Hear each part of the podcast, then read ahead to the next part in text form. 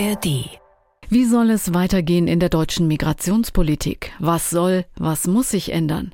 Über kaum ein Thema wird nach wie vor so heftig diskutiert, besonders nach den Stimmengewinnen der AfD bei den Landtagswahlen in Bayern und Hessen.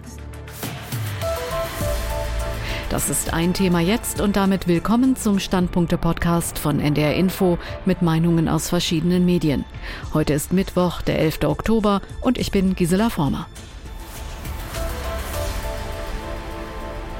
Unser Gastautor heute ist Ulrich Schönborn, Chefredakteur der Nordwestzeitung aus Oldenburg.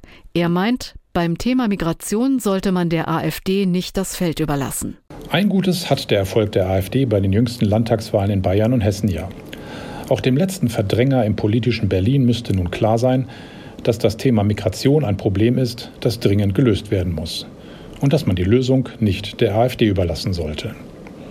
Denn die Sorge vor ungeregelter Einwanderung ist längst kein Thema mehr für ideologische Grundsatzdebatten, sondern hat aufgrund ganz praktischer Auswirkungen die Mitte der Gesellschaft erreicht. Landräte und Bürgermeister aller politischer Couleur schlagen Alarm.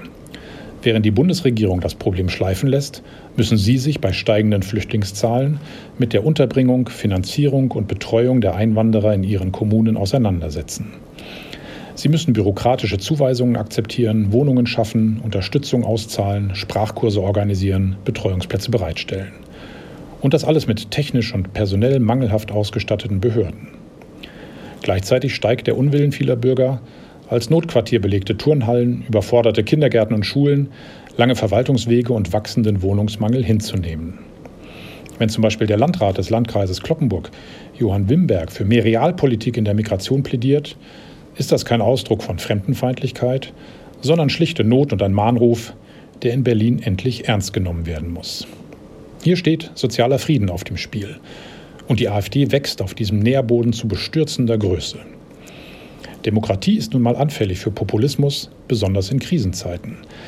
Da sollte man Populisten nicht die politische Lufthoheit überlassen. Und man sollte ihnen nicht auch noch Aufwind geben, indem man moralisch empört auf das Schmuddelkind zeigt und dabei den Grund für dessen wachsende Beliebtheit ignoriert. Vielmehr ist Realpolitik gefragt. Schutz und Unterstützung für die, die anerkannte und bei uns im Grundgesetz verankerte Asylgründe haben, angemessene Prüfungen dieser Schutzgründe, tragbare europäische Grenzregelungen und ja, auch konsequente Rückführungen, wenn eben keine Asylgründe vorliegen und wenn Rechtsnormen des Gastgeberlandes eklatant verletzt werden. Zudem ganz wichtig, zielgerichtete Hilfe des Bundes für die Kommunen bei der Unterbringung und Betreuung der Geflüchteten. Gelingt das, wird man nicht nur dem sozialen Sprengstoff die Lunte ziehen, man würde auch verhindern, dass aus der Protestpartei AfD tatsächlich eine Volkspartei wird sagt unser Gastautor Ulrich Schönborn von der Nordwestzeitung. Die Volksstimme aus Magdeburg fordert, jetzt müssen Lösungen her, um die illegale Einwanderung zu stoppen. Schon vor Jahren, als das Thema Migrationspolitik vielfach noch tabuisiert wurde, hat sich Sachsen-Anhalts Ministerpräsident Haseloff kritisch geäußert. Nun fand er erneut sehr deutliche Worte und forderte ein zügiges Umsteuern in der Flüchtlingspolitik, und das zu Recht. Die rasant steigenden Zahlen überfordern die Kommunen überall im Land. Parteiübergreifend schlagen Landräte und Bürgermeister Alarm. Die Stimmung in der Bevölkerung ist gekippt. Laut einer aktuellen Umfrage fordern fast 60 Prozent der Deutschen einen Kurswechsel in der Migrationspolitik. Der Bund hat die Sache viel zu lange schleifen lassen. Erst jetzt, aufgeschreckt durch die Wahlerfolge der AfD, kommt Bewegung in die Debatte. Der Bundeskanzler darf das Thema nicht weiter aussitzen. Wer die Probleme auf die lange Bank schiebt, stärkt weiter die AfD. Und nun schauen wir noch auf ein anderes Thema. Was macht die deutsch-französische Freundschaft?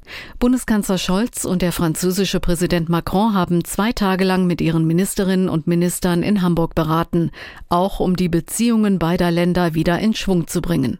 Mit mäßigem Erfolg, findet ARD Hauptstadtkorrespondent Uli Haug. Vor einem Jahr war der Tiefpunkt der deutsch-französischen Beziehungen erreicht. Der Ministerrat, das damalige Treffen der beiden Regierungen, wurde kurzfristig abgesagt. Offizieller Grund damals der anberaumte Herbsturlaub von deutschen Ministerinnen und Ministern. Der inoffizielle Grund, schon damals gab es keine Einigung bei Energiepolitik, Verteidigungspolitik und Co. Der schon lange schwelende deutsch-französische Konflikt ist damit endlich öffentlich geworden, ein reinigendes Gewitter, das half, sich auf beiden Seiten zu besinnen. Macron und Scholz mögen in diesem Leben keine persönlichen deutsch-französischen Freunde mehr werden, aber sie sind professionell genug, um zu sehen, dass es ohne gemeinsame Kompromisse in ganz Europa nicht vorangeht. Die deutsch-französische Freundschaft ist dabei der wichtige, der emotionale Rahmen. Das haben beide Seiten mittlerweile wieder erkannt, auch wenn es weiterhin, Beispiel Stromsubventionen, um knallharte Interessenpolitik geht, auf beiden Seiten. Die Fischbrötchen-Diplomatie von Hamburg hatte den Vorteil, dass Scholz und Macron keine konkreten Beschlüsse liefern mussten. Stattdessen wurde, wie in einer Paartherapie, viel miteinander gesprochen. Damit scheint nach einem verschenkten Jahr zumindest die deutsch-französische Sprachlosigkeit überwunden. Mehr ist aber nicht passiert. Die Meinung von ARD-Hauptstadtkorrespondent Uli Haug. Wie bewerten Zeitungskommentare die deutsch-französische Regierungsklausur?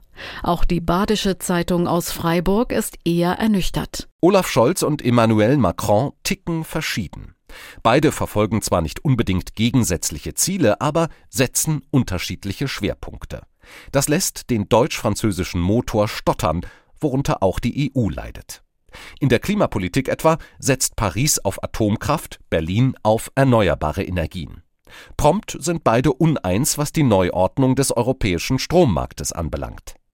In der Rüstung stopft Deutschland die schlimmsten Löcher mit amerikanischem Gerät, während Frankreich frustriert registriert, dass gemeinsame Rüstungsprojekte in Berlin wenig zählen, die für Paris ein Schritt zu strategischer Eigenständigkeit in Europa wären.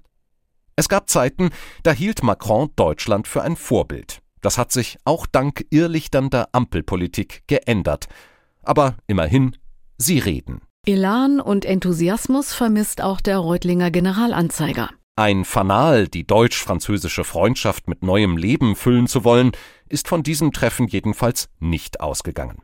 Von Herzblut für die gemeinsame Sache, so wie es Adenauer und de Gaulle, Schmidt und Giscard d'Estaing oder Kohl und Mitterrand an den Tag gelegt haben, war nichts zu sehen. Der Kanzler blieb hanseatisch unterkühlt. Vielleicht kann Scholz auch nicht anders. So wirkte das Treffen jedenfalls blutleer. Wie so vieles bei der Ampelregierung zurzeit. Und damit enden die NDR Info Standpunkte für heute. Morgen gibt es eine neue Ausgabe mit Meinungen aus verschiedenen Medien. Den Podcast gibt es auch als Abo, zum Beispiel in der ARD Audiothek. Macht's gut und bis bald, sagt Gisela Former. Ein Podcast von NDR Info.